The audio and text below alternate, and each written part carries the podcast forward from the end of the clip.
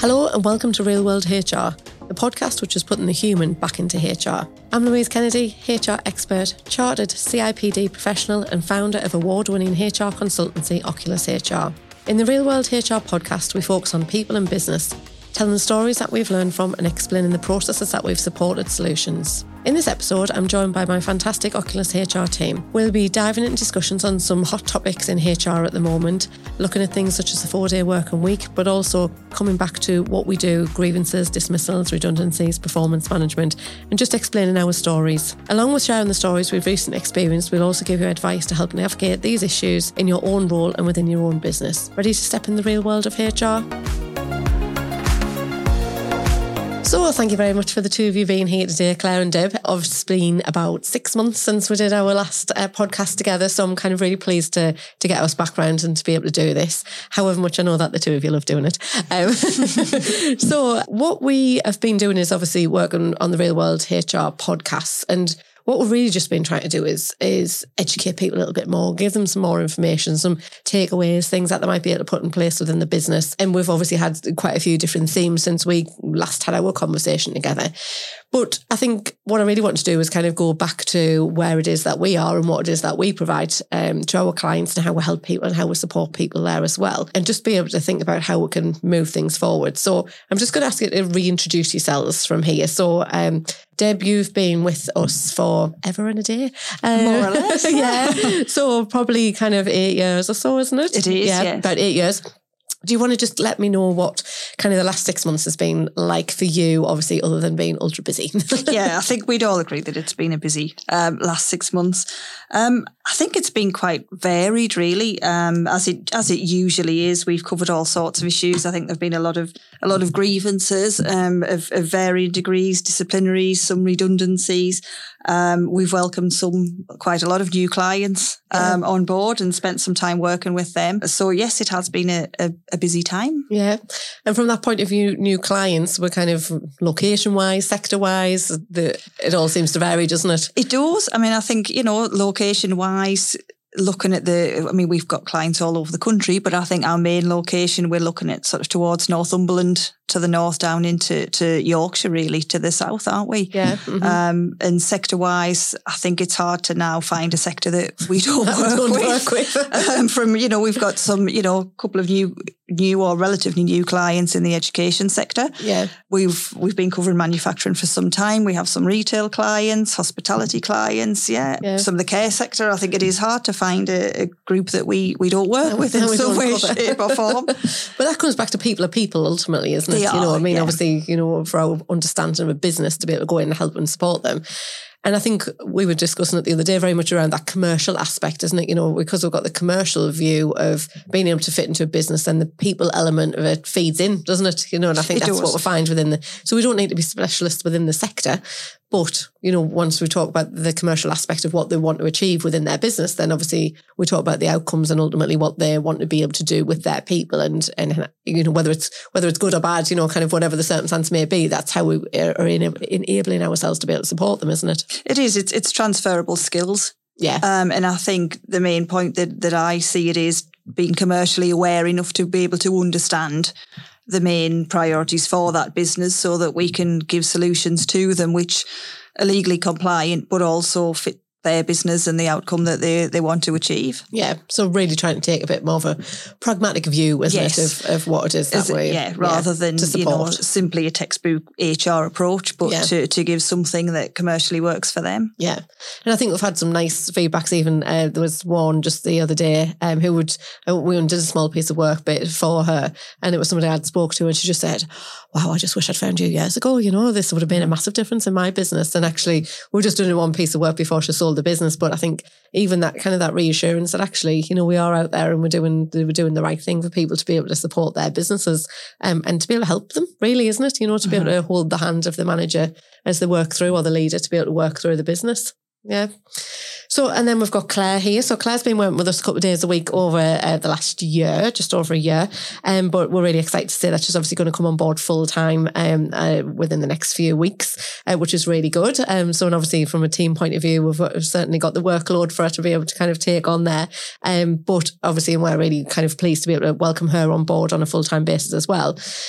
what have you enjoyed the most? Putting you on the spot there. what did you like about working with us? well, I've enjoyed so much of it. It's so different, it's so varied. And I think, you know, for me, it's working with local business, local people, building those relationships up and really supporting them for what they need at that moment in time. And for some of them, we have long-standing relationships, and for some, it's just one small piece of work, and then you know they, they move on from us. But I think it's very different to working in the corporate world where there's lots of challenges to cut through to actually what is it that you need to do. Where I think when we're working with these businesses and and listening to them and hearing what it is they want to do, we can advise them in the right way and then they can make the decision that's right for their business and feel that we've supported them through that, which mm. some can be some difficult decisions. Yeah. And I think it's really hard. I mean, obviously we always encourage about getting that base level in right, don't we? You know, making sure that they're in contracts and not even massive amount of policies, but just having sufficient amount of policies that actually when an issue comes up, like what you're talking about, that actually you've got some scope of being able to do something and taking the next steps, isn't Absolutely, it? Absolutely, yeah. Core policies I think are really key. You know, we talked about we've had some new clients come on board and um, some existing ones as well. Actually getting the basics in place for me there's some real cornerstones of that. So it's contracts so people know what it is that they're expected to do, you know, policies, core policies so that they know how they're going to be treated in any set of situations and a handbook of what it's culturally like to work here. And there's a golden thread runs through those three key pillars for me yeah. that any business needs. And then when you do find yourself in any challenging situations, you can call upon those pillars to look to see how are you going to approach the situation and what's in place and does the employee know what's expected of them and what's going to happen if they're going through a process and one of the other things that you said there claire was around um, kind of making uh, putting your culture into your documentation making yeah. sure that you've got that um, and i know that that's something that we've just recently done kind of as a team because we wanted to to ensure that actually what we're delivering out is the same as what we're we're thinking that we're doing, you know. And, yeah. and I think I think we established that we're all very similar, and we all deliver in the same we, deliver the same um, way. Um, well, not quite the same way, but we deliver as we would all expect each other to. Um, obviously, but within with slightly different ways. So I think we've kind of like taken a step to go right. Okay, what are we about? You know, like who are we? What are our morals around? Um, what are our um, morals is one of them. Um, what are our values? Um, and what is it that we all kind of stand for? And we very much come up with kind of morally, we like to know what's right and wrong. You know, like we're yeah. within a business, mm-hmm. we're kind of advised on that we advise around the risk, you know. So actually, we'll be telling you if there was a risk within the business or within a circumstance that, that we're dealing with. Is that, um, and certainly consistency. I think consistency mm-hmm. comes up for us time and time again. It doesn't matter whether you, whether the client says, "Well, I'm not happy with that response," or "I know you had this the other day, Deb, not happy with that," or "I want you to do something different." That's absolutely fine as long as we've told you exactly the steps mm-hmm. that need to be taken. We're not going to change because the law doesn't change yeah. and the policies yeah. don't change, and therefore, you know, we can we can amend our approach of how we're dealing with it, but ultimately it's the company decision on what it is that we're doing. So I think we felt quite comfortable with that as being our kind of underpinning yes, values, yes, isn't it? Definitely. Yes. Yeah, definitely. And I think it's about being really clear because you just mentioned there about advising on the risk. That's our role there. Yeah. The business owner makes the decision. We can advise on if you do this, it's could look like this. If you do this, it looks like something else. But given all the facts, so they make an informed decision. Yeah. And we're clear on that. They've had all the information and then that's what they go and do. Yeah. And I think that's just an important point from where we come from. And I think kind of aligning our values, making sure that we're comfortable with them. I think it was quite a good exercise. Certainly, I thought the other day because I think it, just was, kind of yeah. highlighted yeah. highlighted that we are out there delivering to the way that we're expecting that you know ourselves to deliver yeah. and each other to deliver within that as well. I think we can look in the mirror and say we we demonstrate what we're asking other businesses and how we advise them, yeah. We? Yeah, yes. I think without a doubt, I think we definitely can. So over, obviously over kind of the last six months, as you said, Deb, we've kind of had loads of different new situations and new circumstances. And we have had a, a couple of situations that um, out of all the time uh, that we've, um, out of all the time that I've worked in HR, I've actually got an employment tribunal status. One of which was a few months ago, um, probably about six months ago, and it went into that situation. And it was around attendance management and a process that would followed. And the client came out and they'd obviously won um, the case because, because we had been consistent in the approach that we were doing. You know, we had kind of made sure that we were fully aware of a circumstance that would kind of taken it through step by step. And I think that, I suppose, in essence, puts a little bit of it validates what it is that we do, doesn't it? Because mm. because mm-hmm. we can advise people, and sometimes you can think, oh, you know, we need we need to ensure that people are following the right process to be able to do it. Mm. And we're not always about the process; we're about the commercial aspect, we're about being pragmatic, pragmatic in what it is that we do. But it is really important that people have that awareness. So actually you know, these situations do come up and we have been there. And then obviously I was in, actually went to a tribunal last week, which was the first time ever for me, kind of sitting in the room and you do think, oh, actually, you don't, you don't want to be voluntarily sitting in this Mm. room. No. Um, but again, fortunate enough that we're able to go through the process that was there. And after day one, the the um, ex employee walked away because he knew he didn't have a case. And that was again because we'd done A, B, and C. We'd done it in the right way, in the right order, with compassion, with care, taking their needs into play.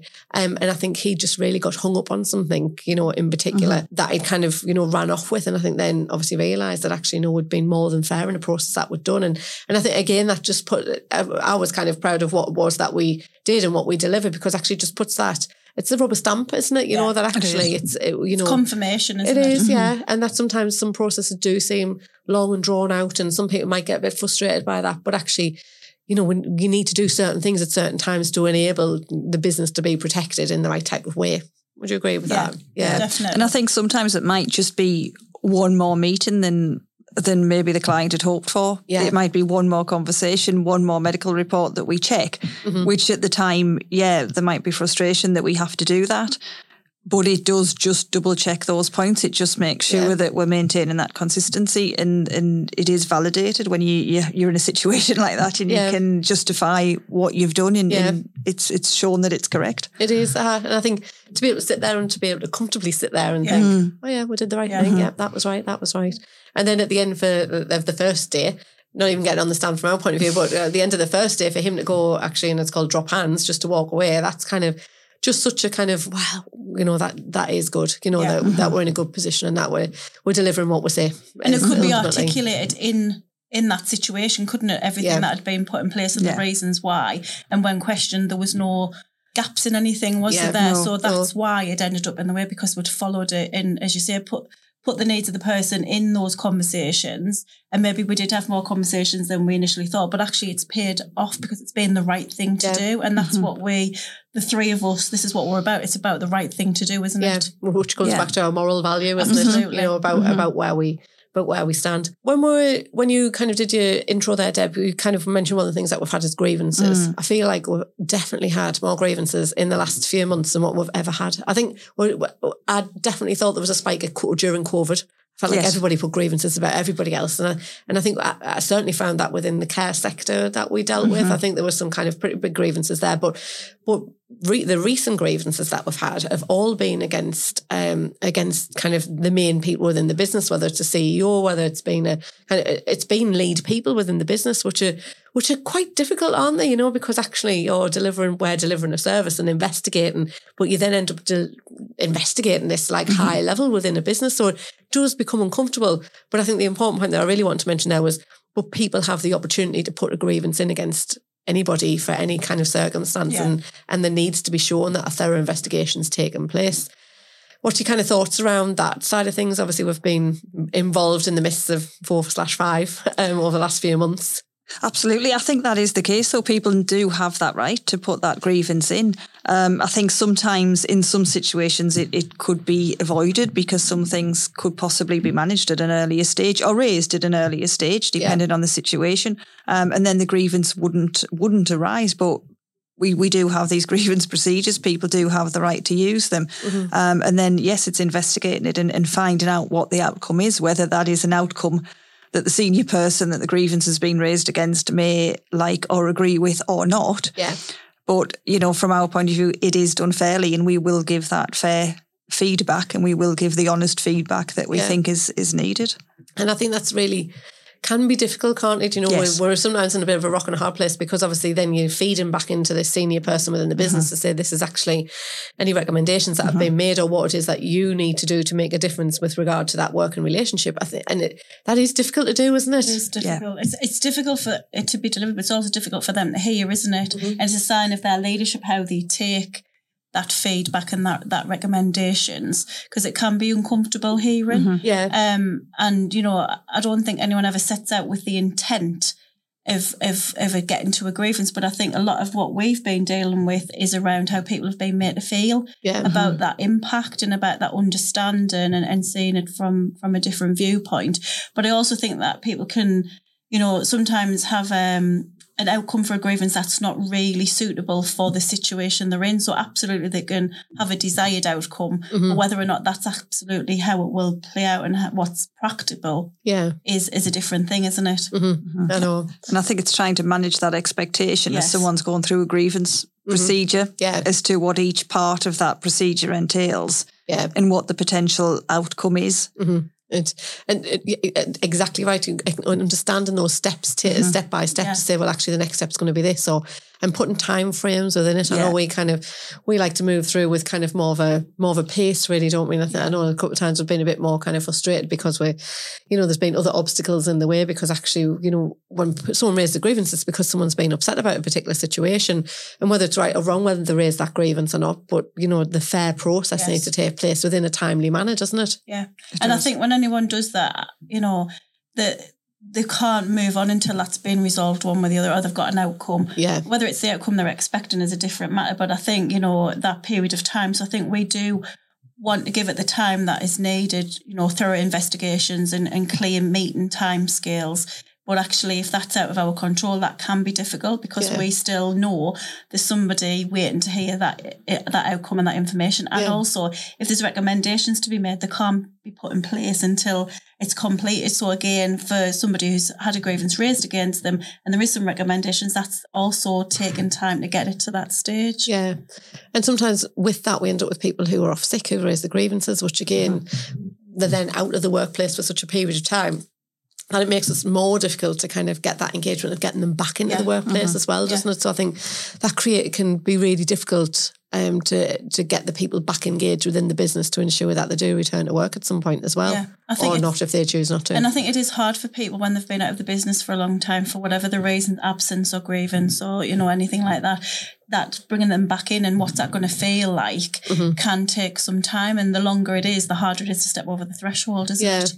And it's about making sure that those right procedures are in place, you know, when people maybe are off with a grievance, but actually then still following through with kind of an attendance management route, you know, to kind of have those regular meetings. So there's some contact, not necessarily from the person who's doing the grievance, but somebody else within the business to be able to say, how are you? What's the circumstances? You know, how is things going? How are you managing day to day? Because they're the bits inevitably that they'll come back to know that they've been supported somewhere along the line. Um, so you've got to be careful as a business owner when, you know, when things like that are put in, and obviously genuinely they are put in um, Yeah. against lead people within the business, that the right steps are being taken around it as well, because ultimately you want to look after the employee. Um, so it's. It's a big, it's a big situation, isn't it? It is, and I think sometimes people, because someone's put in a grievance, then do the opposite and think, well, then I won't contact them, and Mm-hmm. Yeah. I better not contact them I because I, might upset them. I don't dare do it, Yeah. and then then the person who isn't being contacted feels isolated, Yeah. and then it's even harder to get them back into the business. So. I think it is making sure that you don't shy away from those steps Yeah. or taking the advice or finding someone who can do take those steps for Yeah. you to make sure that that's done. Yeah, and making making sure again back to the policy and procedure that you've got the right policy and procedures that if somebody does raise something, then there's a way to be able mm-hmm. to manage the process. Um, think back to and I think we might have mentioned the last one, that one that was um, the software developer all those years ago. That was kind of no, no, I don't want to put any policies in. Don't. And then when he ended up in a very, very sticky situation with one of his uh, two of his employees, he said, "Oh, I, I understand why we need the policies now. We haven't got them, and uh, now we are where we are." And so, and I think as we said, we're not we're not all about the policy. We're just the policy provides the structure to enable a business to operate. Yeah, it's that framework, isn't it? It's just that, just something to just reference and, and be aware of and, and be clear on. And again, it helps us create that consistency, doesn't it? And I think sometimes we have businesses that can be very knee jerk to a situation and will only want us when there's a, a situation or a mm-hmm. crisis or something needs to be resolved really quickly and they want our time and attention immediately. But actually, we've talked to them a number of times about putting the foundations of the mm-hmm. contracts, of the policies. Yeah. And actually, if we did that, it's not that those situations won't arise, but they'll be much easier to manage Yeah. and much quicker to resolve and get to a conclusion. Yeah. So it's it's about trying to help our clients and business owners understand the importance of putting those pillars in when they do come to these situations where they're like, right, we really need some help now. Can you sort this? It's gone too far. Yeah. And and then asking for our support there where actually we can be proactive. And and I think sometimes HR has a bit of a um, reputation of you only brought in when there's a there's a When really there's issue, serious yeah. issue and they need someone sorting out or, you know, exiting out the business in whatever context. But actually we can do a lot of value adding. Yeah. And actually the things we're talking about there with the contracts, the policies, the handbook with the cultural side of it really can change that Mm-hmm. so that um th- they're not as frequent or, you know, there's a lot more framework around it, isn't it? Yeah, definitely. And I think it gets forgotten sometimes as well that we can provide some advice before it gets to that formal point. And Yeah. with that, it might not get to that formal Yes. point if Yeah. it's something that we can just discuss with someone or advise them on how they can discuss it with someone Yeah. to resolve the issue. Because, you know, for most employees, taking out a grievance will be a stressful situation. It definitely. is a big deal for people. So if you can, if it is something that can be resolved with a conversation or a few less formal meetings, that avoids the needing to go off sick or the you know the isolation that people can sometimes feel going through those processes Mhm. then that can be a much quicker easier and, and more painless solution to everyone It definitely does. if you're able to step in Yeah.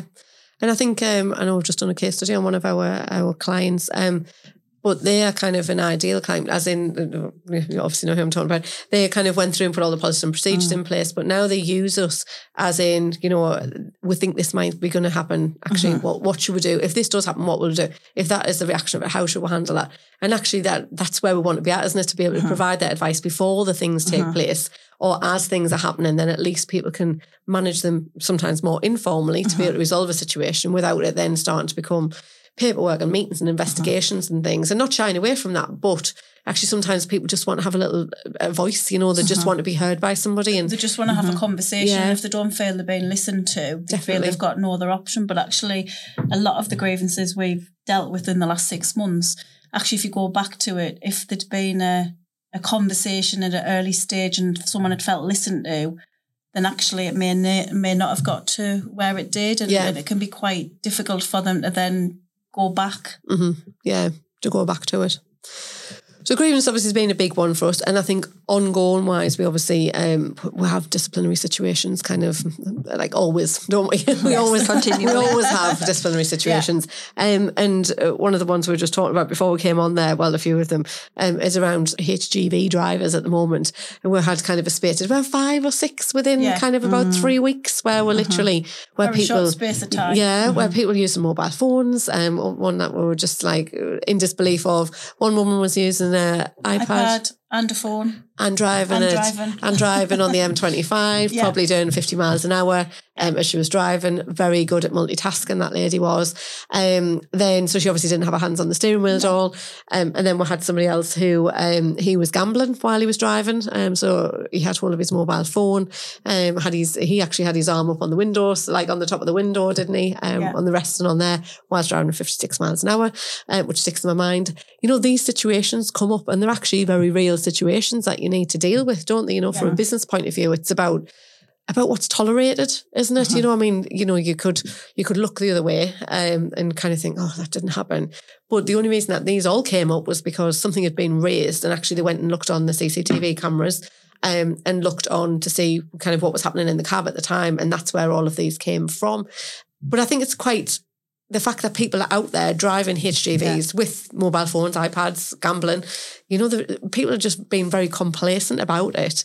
Um, and it's interesting people's reaction to it as well, isn't it? Obviously, those even those three kind of different um, situations I've mentioned there, they all reacted completely different and Mm-hmm. completely different the circumstance. They did, and I think the issue wasn't actually about what they were doing. It was the fact that we'd observed them from the CCTV, wasn't Yeah, it? So uh-huh. it was less about they weren't in control of the vehicle in the way that they should have been. Yeah. And from a health and mm-hmm. safety perspective, but actually, why were you observing us on the CCTV, which we'd been really clear about, and the signs up, and it's in their policies. But it's interesting that that's the response that they took, mm-hmm. Yeah. as opposed to actually, I might not have been driving safely on the roads, mm. and Yeah. what could that have done? Uh-huh. It was more, well, why are you looking at me? Yeah, why are mm-hmm. you watching the CCTV? And I think that brings you very well onto the fact that actually making sure that CCTV might have come later, and certainly in that business it did. But we made sure that we had the strength behind a policy, or people had signed off to say they've been trained. They understood that there was CCTV outside and inside. And that same business, someone put sock over the CCTV camera inside uh, inside the vehicle. So those things, kind of as they're coming up, you kind of you know, you need to make sure that the right things are in place to comfortably then do your disciplinary action Yeah. or your dismissals or however it may be, based on the fact that you've you've got that right. It's important, isn't it? Yeah, and they, you know, they need to know that, and and that we can refer back to it. And again, that's when the policies are important Yeah. for those situations for us to be able to stand, you know, uh, uh, and and hold them to account. Really, isn't Yeah, it? definitely. And there was one particular one out of out of that group that we're just talking about there, and um, I mean, obviously, as I say, we've done these done these roles for years and years, haven't we? So probably about twenty five years or so for me to be able to do it. And that one of the particular guys, um, was done over kind of a Zoom call. Such a difficult meeting to do, um, and that comes with my wealth of experience. I remember kind of I had to break during the course of the meeting because of the way that he was being, the confrontational, his attitude, his own conduct within it, and obviously trying to keep it very, very calm and to on track. And I think we said a couple of times, if- if that had been someone who was inexperienced, he would have Yeah. just eaten them for dinner. He Yeah. would have just literally spat them out afterwards Yeah. as well. And I think was very much his behaviour, what he was trying to do to me. Um, but that that is a difficult situation to be in. If you, as I say, if we weren't experiencing it, then you it would have been a lot worse, Yeah. a lot more difficult to be able to deal with. Yeah, and I think it's having the experience when you're dealing with those situations because, as you say, it gets taken away from was I driving safely Yeah, to why were you watching me? yeah, mhm. So it's it's bringing it back in those meetings to Yeah.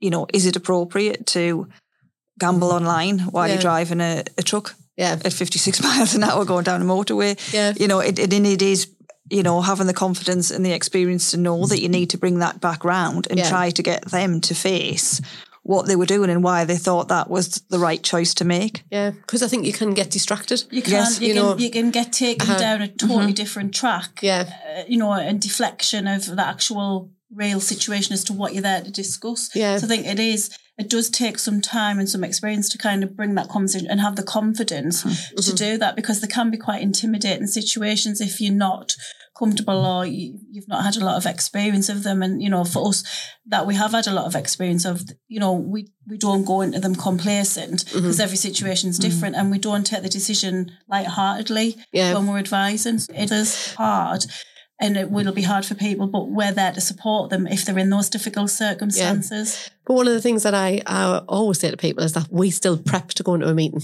Yes. You know, so even though we come, I mean, both of Yeah. you nodding your head straight away, we mm-hmm. won't go Would into a meeting go into a meeting without without without prepping. prepping. No. No. And even if that comes down to like a like a, a low level late lateness mm-hmm. disciplinary or something, or you know, an attendance review that's going to potentially be an you know an informal outcome. Uh, we still always prep Yeah. because actually you need to know what to say, how to say it, the structure that's going to be put in place, the the circumstances that are, and you need to be able to record the information somewhere and get that Yes. get that information. And and I probably can't express how important it is to have those notes, you know, Definitely. at any level. Yeah. Um, and obviously Haley, who works with us, she's absolutely brilliant at going through and getting us on track with regard to kind of notes and keeping things as as good as what we need them to be. Because actually, when you get back to those situations that were said about employment, employment tribunals, you mm-hmm. can pull all your information out and say, no, this is why we did it. This is what was said. Mm-hmm. This was the content of the conversation. So, so the prep, I can't express how important it is, and also making sure that the notes that are taken are kind of up to the scratch mm-hmm. that need to be, because you never know when you're going to need to use them again. And, and- and I'm asking you this because I know what the response is. Um, how does it make you feel when someone says, "Oh, I just give that person a verbal warning," and you say, "Oh, did you have a meeting with them?" Oh no, I didn't have a meeting with them. I just But give- it was only I a just- verbal Warning. It was only a verbal Yeah. warning. Yeah. Or it's just a first written warning. It's just a first written warning. all right. Didn't bother giving them a meeting I or don't telling want to them what was dismiss wrong. them. Yeah. Or actually, we're just going to have a conversation with them and they're just going to go. Uh, we'll have, just, you, have you met with them? No, no, it'll be fine. We'll just meet them in the pub or in the Yeah. cafe near you had the McDonald's. week, didn't you? and yeah, we'll just it'll be fine. Okay, so here's the rest. Yeah, but they won't even know that, so it's not a problem. Okay. so yeah, we do have some of those situations where no, it's not really important. And we're like, mm, Mm. it's just I'm just advising you. This is really what you should be Uh-huh, doing. yeah. However, Yeah. the decision is yours. Uh-huh, yeah, and that's a bit where sometimes I mean I'm laughing about it because because it still happens. That that conversation that you've just had there happened like two weeks ago, didn't it? Yeah. Yeah, I'm just going to meet them at a house beside a cafe beside Yeah. ours, and I'll just let them know they don't need to come back. Yeah, yeah, absolutely. It'll be fine. It'll be They'll- fine. They'll, It'll be they'll know it's coming. Uh-huh, yeah. Uh, but I think, you know, kind of looking at that, people don't always realize in situations, do they? You know, so when we're talking about grievances, very often a grievance comes, and I'm, I'm categorising here, so I don't kind of take it literal, but there's generally been some concern with an individual at some point. I'm, you know, it's not all cases, but there's been a concern with an individual. It might be about performance, it might be about a new manager, it might be about interactions or something, but that's generally where a grievance comes from, isn't it? Because mm-hmm. we're actually getting that performance management right. Because again, comes back to really what we've just been saying there is, well, they're rubbish at the job. Well, have you ever told them? Yeah. Oh no, I haven't told them. Yeah. But they just they'll know that they're rubbish at the job. Well, how are they going to know mm-hmm. when? How are they going to know what your expectations and standards are of them mm-hmm. delivering the role? Absolutely. If you've never done a probation review mm-hmm. meeting with them, if you've never met with them to be able to discuss what the role actually entails, but then you're quite prepared to give up on them and and lose that person when actually you've spent more time nurturing mm-hmm. them and bringing them on board. And I think they do. I think they don't look back and kind of go, how did we get to this point? They get to a point where they go, I don't want this person in the business any longer. And then when we unravel it and ask the questions, which is what we would do, they've actually not had any conversations with them. There's a lot of assumptions that, well, well, of course they know what they should do. Of course they should know that I don't need to ask them to do that. I don't want to have to have conversations with them all the time. Well, actually, if you had done that and they were clear on what was expected then would you be in this situation? well, I don't want to deal with that. I just want them out.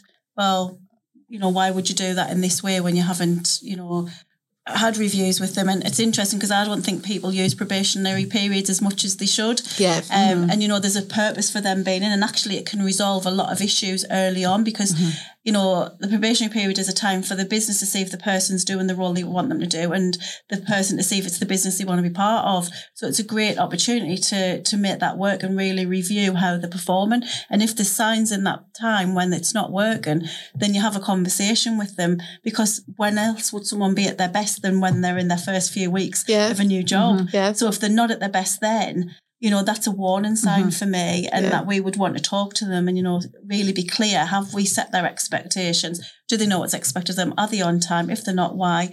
And and have those conversations. And if it's not going to work out, it helps everybody if you have that conversation in the right way mm-hmm. and they don't stay in the business. If you don't think they're going to be able to turn it around and they're not wanting to, then then why would you keep them any longer? Yeah. Mm-hmm. The earlier you can have that conversation, Absolutely. the better. Yeah. You know, because one of my personal favourites in terms of comments, well, I've put up with it for all this long.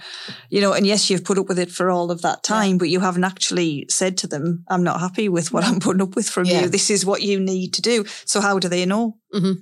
You know, how do they know if you don't tell them that it's not whatever they're doing isn't good enough, doesn't meet the standard that you require. It, you know, to then say a year in, I've put up with it for a year, it, it doesn't really work, does it? Yeah. They didn't know that they weren't doing what you wanted. Yeah. And so I think you can't express enough kind of that element around probation reviews or kind of the mm-hmm. regular check-ins. And the other thing that always concerns me is between the probation review point might be, I don't know, it might finish in March or something, but then they might not do an annual review or something or no formal catch up until, mm. or any catch up until January next year. Mm. So actually you're just letting people float mm-hmm. along, aren't you? And kind of, and that's when, like what you've just mm-hmm. described, Deb, that's when people are and I'm sick of what they're doing. And but you, they've never had that conversation. So communication, I think, comes back as being key to mm-hmm. the management of the employees, and yeah. also helping with the the retention element of what yes. it is that want to do. Well, that's it. You mm-hmm. make a big investment of bringing somebody into your business and you know training them, you know, so that they can do the role you want them to do, and then not to continue with that, or just to let them flounder without kind of those regular check-ins if you're then going to go out and recruit and, and start it all again, it's quite a costly oh yeah business, isn't it? And uh-huh. also, it's the ripple effect it has on yeah. your other employees because if they see a high turnover, they see people not staying, or they see people, you know, frustrated because they're not being spoken to and developed in, in regular conversations, they then look elsewhere. Yeah. Um, mm-hmm. So it has a big ripple effect. If, if, it's not just that one employee, is it? Oh no, no. I think and one of the things I always say, other people are watching, mm, you know, yes. so other people are looking to see how a manager's going to deal with the situation. They kind of, mm-hmm. for all it's not kind of up there saying, oh, I'm watching what you're doing, but actually I'm watching it, but you're going to, how are you going to handle that situation mm-hmm. as an employee to mm-hmm. think, oh, is, he, uh, is she going to lead that in the right way? Is she going to mm-hmm. do what needs to be done? And for all people don't necessarily know the outcome of it, they know that there's been something that's happened. Yeah. And I think if there's been an incident in the workplace, there needs to be some accountability that is shown and that people know mm-hmm. that you will deal with situations yeah. that come up as well. And it's back to that fairness, isn't it? Mm-hmm. Yeah. You know, why you know, why should I come to work on time every day when someone else is, is consistently late and nothing Yeah. ever happens? So the you know, the outcome is that they they get fed up of that and decide to leave or they decide to be late as well because nothing happens Nothing happens, yeah. when they do it anyway. Yeah. So what, what have they got to lose? And I think a perfect example of when I used to work um, in automotive, I used to be late every day, every single day. Um, I used to start at five to eight. I used to come in about quarter past eight. And that it wasn't like I was putting my feet up at home. You know, you run around with the kids and dropping people off and stuff like that. And then 15 minute walk from the car park just to get in. So I would, ju- I would just always be late. Nobody ever said, Louise, you don't think you need to be on time. But I was more than happy to discipline people that were late. but again, it came back to the accountability that actually, if someone had said to me, Louise, do you not think you need to try and be on time? I would have gone, oh, do you know what? Yes.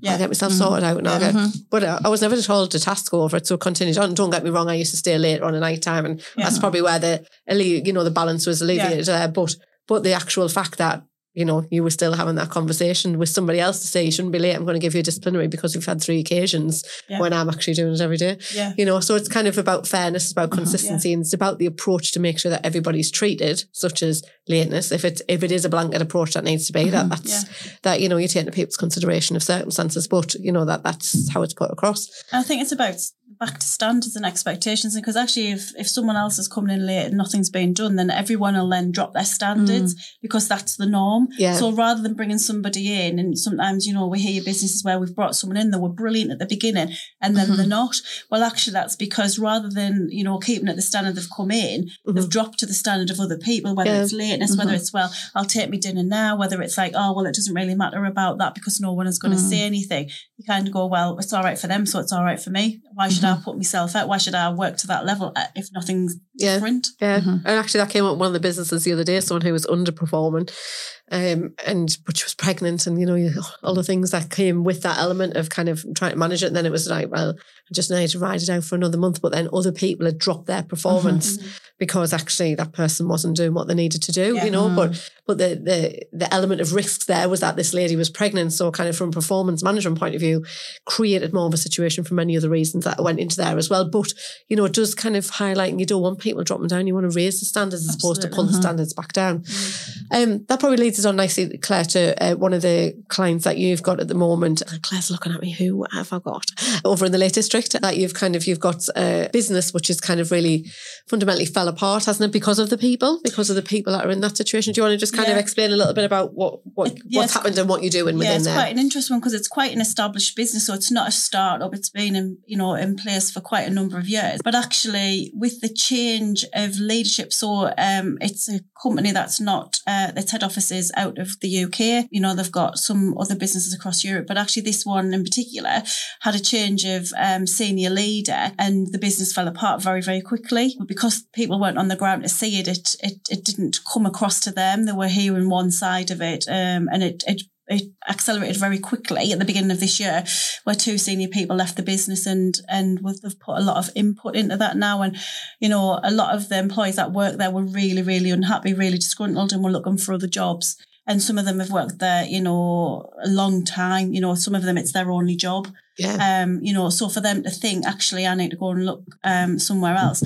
And one of the fundamental reasons for it was was um, a manager that was in place that was not being upfront, truthful, and honest with them, and was playing on his own agenda, and had caused a lot of upset. Um, from that. So now I think the input is they really need some support from us and being on site. It's really about listening. You know, there's 40 employees there and I've spoken to all of them twice when I've been over there to hear what what what is it like to work here, what really works, what doesn't, you know, what needs to be different. Because my my overarching experience is if you ask the people who are doing the jobs, they'll tell you the art of it is if the leaders will listen and do something about it. And I think that's where we're at with this business. It's very much around, you know, tell us what's going on, tell us what's not working and what is and what what needs to change. And a lot of it is about them feeling valued and feeling listened to. Um, and that that somebody wants them to be there yeah, um, and that people are truthful with them. So a big thing was around Chinese whispers as they described it, and you know one thing coming from one manager and another, you know playing them off against each other, and that that was really challenging for them. Um, I think they're all feeling in a much better place because that manager's now not in the business, and the, the senior leaders from outside of the UK have noticed that, and you know they're really really keen that we don't repeat that mistake again. And we're supporting them and what does that look like and the cultural piece. So we talked earlier about culture and, you know, that underpinning it. It's really key in this business um, for that. What is really challenging and what they're finding now is because we're talking to people, they're telling us things and they've never had that opportunity before. So they're a little bit like, oh, I didn't realize this was happening, but that's because no one's ever asked the question. Yeah. So when you ask the question, things will arise. So so we are in the midst of that. Um, You're really still fact finding at the moment, aren't you? absolutely, absolutely, yeah. Well, if a And, and but but they feel supported. You know, both when I'm on site and when it's remote. So you don't need to be on site every day. Um, I had lots of conversations with them, but the fact that they've got that support, they've got someone that we can talk to, um, they they really, you know, can see a difference and they can really hear us talking about what's underpinning it. So contracts, policies, handbook, the culture, what upskilling do the managers need? So there's a set of managers in there who are managers because they were going to leave. So it was a bit of a tool to keep them. Um, they've been given a job title. I don't know what that means. I don't know what difference it makes. Um, and they don't know what that means when they're dealing with the teams and who's in their teams and what that looks and feels like. So it is really about putting those foundations in place with them. Um, and they're a little bit of the I don't know what I don't know, but they're absolutely willing to learn. And it's not that they don't want to do the role, it's they've never been told or shown or asked to do that. So I think that is a longer piece of work that we'll be doing with them. But in the short space of time, you can start to see a, a big difference. But I'm sure there'll be some highs and lows before we get it Yeah. to a stable place. Yeah. Definitely. But just interest in being able to support a business in that way, Mm. to be able to go in, to be able to. It's the added value, isn't it? You know, we're going in and adding value to them, and as you say, some some things that, from your point of view, is probably quite quick wins. Yeah. You know, to be able Mhm. to go in there and support them. But and as you say, other parts of it is going to be kind of the longevity. It's it's longer. It's going to take time. But Yeah. but ultimately, we should be in a better position where you know they don't need to recruit as many people. The retention's better. People are more stabilised. They've got good job descriptions in place. They've got the structure that they need. They've got the voice that they need. The people are being listened to. So there's so many benefits of what's going to come out of that in kind of six months' time. Yeah. It should look like a completely different workplace to where it is now, isn't it? Definitely. Definitely. And I think, Deb, you've kind of come across a couple of um, smaller situations where actually uh, are really, really difficult to deal with, where you're in a small workplace situation and then you've got people who are who are disgruntled with each other, really, isn't it? You know, kind of just uh, uh, one particular one that we kind of like to talk about is because it's gone on for that long, um, is kind of having four people in the room and then one of them kind of upsetting the others, um, and then one leaving the room, one coming back to the room, and yeah, and I think that just has been an, an ongoing Yeah. situation that has just deteriorated to the point that now no one wants to work in the room with any of the other people. I think is is the point that we've reached now. yeah, Um, but I think it's a perfect example of if the situation isn't managed. Mhm. Um, I think in the beginning, some consideration to each other and the fact that when you work with other people, you know, you've got to be have some tolerance Yeah. um, of their their um, the things that they do. Um, but I think that's just moved on now to to no one was has been tolerant of anyone, and now we just can't work together anymore. Of course, situ- like a full Yeah. situation, the team's completely fragmented. Nobody will work together and put it back together again, will it? No, and now you know, and then you start to need to look at, at bigger solutions such as restructures and changing jobs and all of those things, which really now we've reached a point that we need to start considering. Where previously some conversations, possibly some mediation might have might have brought Yeah. that about. hmm And I think in that situation, even some support from a mental health point of view. Yes, for one of the individuals, I think is. I know we've we've talked about mental health quite a lot, and obviously we're um, running a seminar um, soon on that as well. And I just think that there is the element of it, you know, kind of that we need to that that mental health element is is involved in conversations. And I know that we kind of introduce that into our clients a lot, don't we? Because Yeah. there are people, a lot of people that need some type of support. And we're not saying every business needs to support every employee, but actually sometimes some businesses do need to help some individual. And if they're willing to help, then potentially that situation might not have escalated as bad as what it did. Absolutely. It's providing that support. And I think also trying to encourage that awareness in your other employees as well, Yeah. so that they can have an understanding of why someone might behave in a certain way. Yeah. Um, you know, because we do still sometimes get reactions of, yes, but it's all about that person. Yeah. You know, it's a show about that person. And it, it isn't about that, but it like any kind of illness, Mhm. you need we need to make reasonable adjustments for that person. Yeah. And it's and it's difficult, you know, when we're coming across things like ADHD. Mhm. Uh, someone spoke to me the other day, and and the woman spoke to me the other day initially who had the ADHD diagnosis, but the business hadn't done anything to be able to accommodate. And I just, when I spoke to the business, they were like, oh, no, we haven't even met with her. We haven't done this. We haven't Yeah. done that. I was thinking, this is, these are really important points. key, yeah. uh-huh. And actually you, you need to take responsibility as a business owner to ensure she's, you know, at work and, you know, if reasonable adjustments can be made that they, that they're put in place, but the conversation needs to start. Yeah. Um, And certainly that hadn't started, which was kind of a bit of a, But I think it's back to what Deb was saying earlier about when someone's off sick or, you know, they've got a grievance and they don't want to speak to them, it makes the situation feel worse for the individual and the Yeah. business are worried about saying the wrong thing or doing the wrong thing. Where actually I think it's the same with mental health, isn't it? The worst thing you can do is not do anything. yeah. mhm. Um, that that in itself is doing something, isn't it? By Yeah. not. Yeah. So I think there is definitely an awareness around that, and and actually, you know, finding a way through to have a conversation. And we're not asking people to be experts in this area because we know ourselves how um, difficult it can be, and you know, every situation's different, different because every person's different. But I think not not addressing it and not having an awareness around it can be very detrimental to the business and the individuals. Yeah. And there's services out there that are for everybody, aren't they? You know, Yes. so we've got some services that are kind of, you know, expensive and kind of really high end. Um, that kind of have definitely got that place, you know, with uh, with working with people who've got you know real severe issues. Um, but then all the way through to kind of you know grievance counsellors and kind of you know companies that just provide counselling services and kind of got an extensive range. You know, it might be someone who's got divorced or grievance or something to do with a child. You know, we've we've got access to all sorts of different things like that, Yeah. and it's it's about sometimes the company just need to be able to ask. Just signposting yeah, them, isn't it? uh-huh. Yes. and don't they don't always need to pay for it themselves, No. but to be able to help people to be able to do that. Um, and I know the seminar that um, we're running is is around kind of what people need to do in the business with regard to people with mental health concerns, isn't it? You know, they've come to them. What is it that they should do? What should they say? How should they react? Who should they turn to? Kind of, you know, those things. And and actually, for me, I um, I think that's kind of fundamental as a leader that they need to know what to do in the right time. And I'm not saying they need to know what to do in every given situation, but No. if they've got a, a good understanding or a good place to turn to, then that, I think that makes a massive difference as well. Yeah. It does because it's it's providing that support. Or sometimes there have been concerns or, or performance issues or conduct issues that have arisen from someone's mental health. Yeah. And I think sometimes the concern is that it then just is ignored Yeah. because actually we don't know what to do with that and it's going to be quite difficult and it's Yeah. connected to mental health. So maybe we just won't do anything. Yeah, So the conduct issue hasn't been resolved or the performance issue hasn't been resolved Yeah. because it's just too too difficult. Too and that difficult. isn't Mhm. helping the person who has the issue in the first place either. no, it doesn't help them. It at all, won't does get better when it's No. just left No. alone. No, definitely not.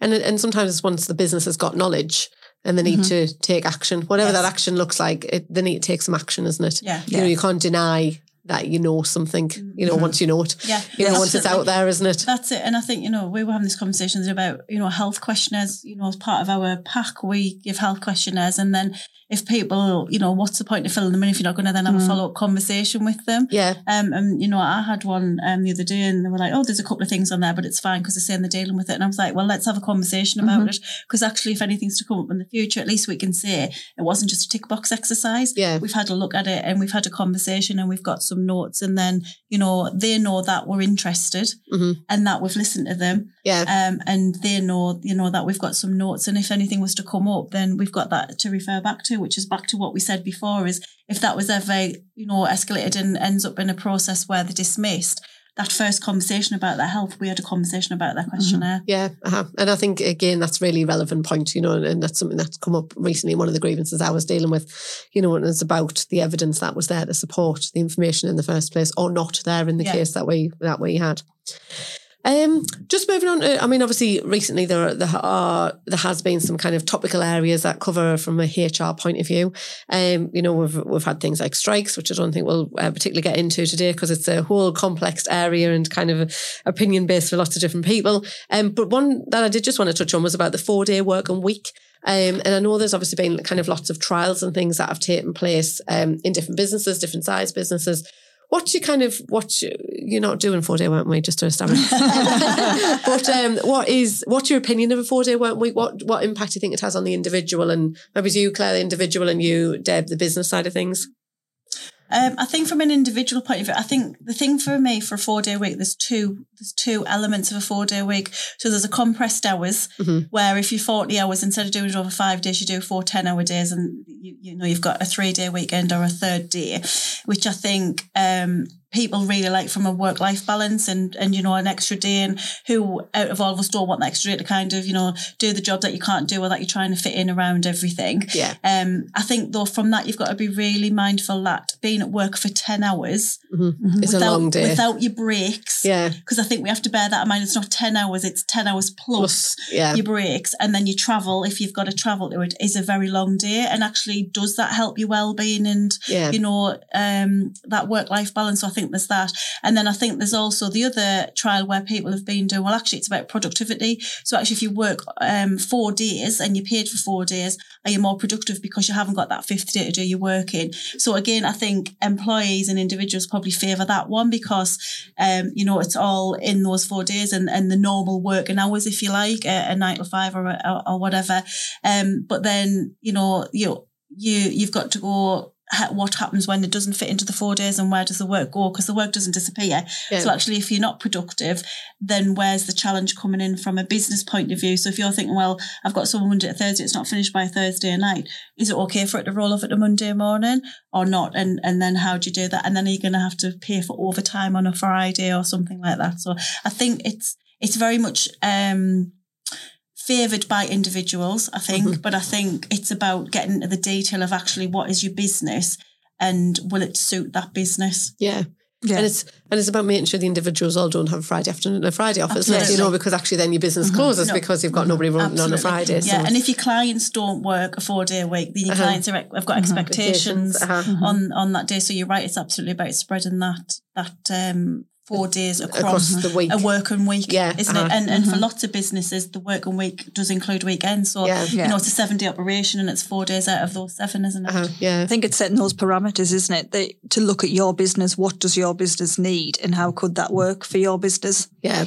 Because as you say, yeah, if everyone wants a Friday off, that's all very nice for the people who are off on a Friday. But then who does deal with the clients on a Friday? Yeah. Who uh-huh. does get those Yeah. jobs done? So it's it's taking a detailed look. I think, as in you would with any other flexible working situation. I think it's the same. You know, when we've discussed pre in the last few years working from home, Mm. that can work really well. But it needs to be planned and organised properly. Yeah. And it can work really well in some situations. Mhm. But some situations it just isn't suitable for. Yeah. hmm And some businesses have to trust people when you talk Yes. about the working from home. And Mm. one of our clients is adamant that they do not allow people to work Mm. from home. You know, they don't mind if someone's getting the boiler fixed or something, but there's not a plan in place to work from home. Mm. And even from a recruitment point of view, I've tried to say, you know, Mm. you're struggling to recruit. Would you not offer the opportunity that someone works at home a couple of days a week? And they are absolutely not. That's just not going to work. Which is kind of now kind of a bit of an older style, isn't is. it? Because Mhm. actually, because of COVID, we, Yeah. we've kind of, you know, probably It's 10, evolved, 15 hasn't it? years in advance of where Yeah. we need to be. Yeah. Um, but it's it's now a new way of working. Mhm. Like we work from home, we work from the office, we work on a client site. We're completely flexible about where that we work Mhm. and Yeah. and really the times around how we need to work within Mhm. there as well. Mhm. Um, so I think that's quite an important Mhm. element of it, isn't it? And it's a Um, two way process. mm, isn't Yes. it? You know that with a lot of employees, you, you do get that that buy into it, and you will get that flexibility back. yeah. hmm That they might then, you know, do the letter that needs doing it at six o'clock because it's it's desperately important. Yeah.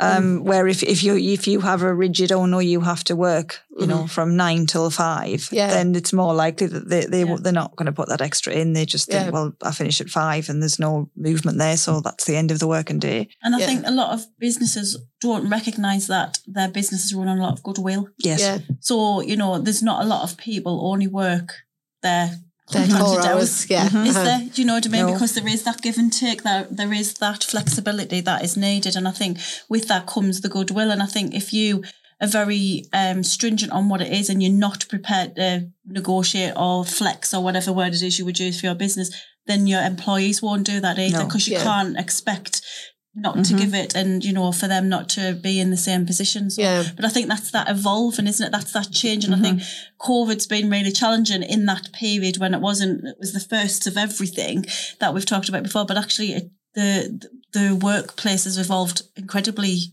Yeah. quickly since since then. that time. Uh, a lot, it, I think it's advanced quicker than what it would have Very definitely much so, been. yeah, yeah. I don't think we would be at this point No, where we are no, now. no. Um, and I think even when I when I joked there and said, "Well, you're not doing a four day week," but I think we have a, a huge amount of flexibility around what it is that we do. You know, Yes. kind of, you know, if you you know need to sort the kids out or go to the you know the nativity play or kind of whatever it may be, pick somebody up from football or something. You know, I expect as a mum that that's what you know that my team have got that flexibility in their Yeah. lives to be able to go and do that because actually, you know, you you live, you have to work to be able to live, but obviously, you know, you, your life is very very important and you've got to have that flexibility back over. So I suppose that's how it's then built into But it's you know. back to that culture, isn't it? Yeah, uh-huh. It's that culture and that trust, and you know, this is what it feels like to work here. Yeah.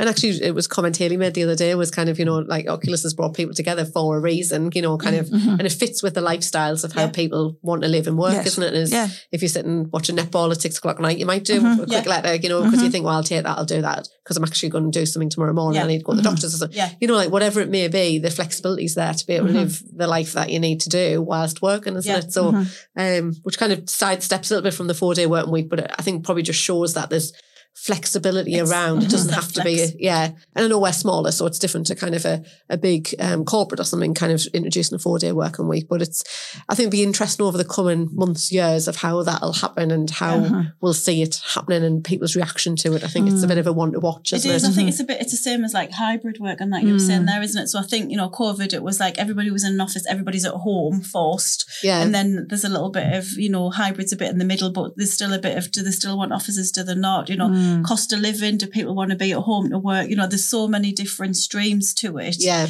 isn't it? It, it evolves. So I think you're right. The four day work week's probably in the same positioning as hybrid working as you know it'll evolve and you know it's yeah. about understanding if it'll fit in with the business. uh-huh, with the actual business needs.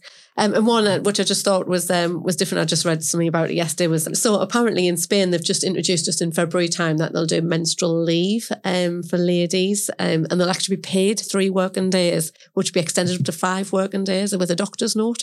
Um, and there's a couple of other countries in the world, a couple of others, so Japan, Taiwan, Indonesia, South Korea, and then Zambia, who've all introduced the same thing.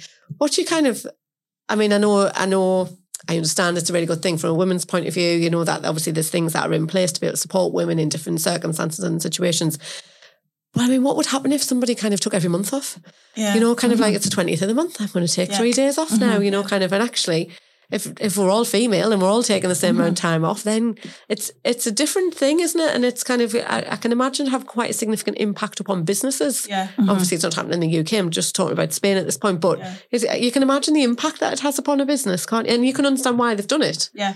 I think that's it. I think we can probably say from both points of view, we're all female, and you think, well, actually, you know, there may have been a time or there's a time when actually that would be really beneficial. I think it's about understanding the ins and outs of it because there'll be more to it than mm. than that mm-hmm. that top line, won't Yeah. there? Of exactly, well, what does that entail and what does it feel like and, and do that. This was one of the conversations we were having before is what impact will that have on a female dominated business? Mm-hmm. Yeah. and will will that impact on recruitment? Mm-hmm. Because actually, if you think there's going to be gaps in the month where people are going to be off because and, they're going, people. and they're going to get paid, you know Uh-huh. that that could have quite an impact on the business, and it's balancing that commerciality that we talked about at the Yeah. Mm-hmm. beginning, isn't it? In the business, so I think it's it's again something else that's evolving, isn't it? Uh-huh. Um, around it, I think it'll be interesting to see how how Spain copes Yeah. Mm-hmm. with it and deals with it Yeah. and um, you know what that looks like and actually you know I have seen some businesses on LinkedIn I'm not sure if it was Spanish oriented but where they have they have launched that and that was from International Women's Day so Yeah. we talk about that in that really positive way and you know that's great but actually on the flip side of a business what would that feel like to have something Uh, Yeah, the commercial viewpoint in of place like that um, and are we are we creating that female male divide even further Yeah, Mm-hmm. uh-huh. yeah, it is because obviously we talk about the menopause and we talk Uh-huh. about hitting. You know, it's not an exclusive club; it's female. Yeah. And then, like, you're in it. Like, you're in the club if you're a female. Um, Yeah. But you talk about those things and talking Yeah. about how you've improved workplaces for it, and certainly, you know, this this will obviously have a place in the workplace and how it works. But just interested, it, it'll be interesting to see again how that evolves because Yeah. it's kind of the fundamental parts of the And I th- future, isn't it? Yeah. And I think it's interesting to think of it as well from the point of view of you would hope that if someone um, was experiencing symptoms that were so bad that they needed three days off a month, Yeah. that there would be some kind of understanding there. Maybe they don't get three days off every month, but there would be some kind of understanding there and some kind of adjustment could be made. Yeah. Equally with sort of symptoms of the menopause and so on. You would you would hope that. But Yeah. you know, it, it's not really a one size fits all, is it? So, no, no, definitely not. You know, it, it thinking of it in a big scale, Yeah. you Mhm. know, th- then yes, you can absolutely see the problems that would that That would come about. And I think it's not a subject that people feel comfortable at. You know, No. people don't feel comfortable. Even some females don't feel comfortable talking about that in the menopause. You know, we're just starting to really um, have that talked about in open conversation, isn't Definitely, it? So. I think to bring that into the workplace when people see it as a really private Mhm. um, part of their lives, I think that I think it's that you know the emotion that's attached just- to it, isn't I'm just like that. imagining being in the workplace and like, oh, why is Claire off it? Oh, she's got it. yeah, yeah. Exactly. You know, Yes, people can't yes. even say the word they have to always go period. Yeah. You know, and you're like, for goodness sake, you know, and, Well, that- and that's what, so everybody knows when you've come back to work you've been off. absolutely, isn't it? You know, like That's that. And, and if people are private and they don't feel yeah. comfortable, Uh-huh. you know, it's the same with the menopause. People are not feeling that, you know, only just, you know, we, we've done the podcast Uh-huh. with um, Mrs. Menopause, you know, that it's because we want it to be talked about more for people Uh-huh. to feel more comfortable Yeah. um, in doing that. But if you're in a male dominated workplace and you and there's and you a smaller number of females and your boss is a male, it's that's not a, a comfortable conversation, Conversation, for no. either party. No. You know, yeah, because men don't like to talk about it at all, Uh-huh. even if you feel comfortable as a as a woman. So I Uh-huh. think it, it is one to watch definitely for It the is, future. yeah. Yeah, no, it'll be interesting to see. So, well, thank you very much, ladies, for coming in today. I mean, obviously, we've talked about so many different areas as far as kind of, uh, you know, everything from grievances to policies, procedures, contracts, and you know, a little bit kind of opinion based on on new things that are coming out and kind of what's happening, um, you know, from a commercial point of view, out and about as well. Um, I just think there's so many kind of takeaway pieces, isn't it? Just to make sure that we've got, you know, companies have got the right things in place, that they understand the consequences of what it is that they do, that they speak to people, that they Absolutely. communicate to people, that they They listen. they uh-huh. listen, yeah, that they've got their workforce and the, the, you know, kind of the employees that they've got, that they're nurturing them and just trying to really encourage them to do the right thing at the right time, isn't it? You know, but supporting them throughout more Yeah. than anything else. So, from the point of view of um, Oculus HR, obviously, um, we've got our podcast, so we're obviously keen for people to to register and, and to download our podcasts and keep on listening. We're aiming to put new people on and new environments and new um, things that people would be interested in listening about. So, if you do ever have any suggestions, and do please feel free to get in touch as well. Thank you for listening to the Real World HR podcast with our fantastic HR team here. Um, if you need any support with things that we've discussed on the episode or any other areas of HR, then do get in touch with me at louise at oculus-hr.co.uk. Subscribe to the podcast so you don't miss out on any future episodes, and please do leave us a rating and a review. Real World HR, putting the human back into HR.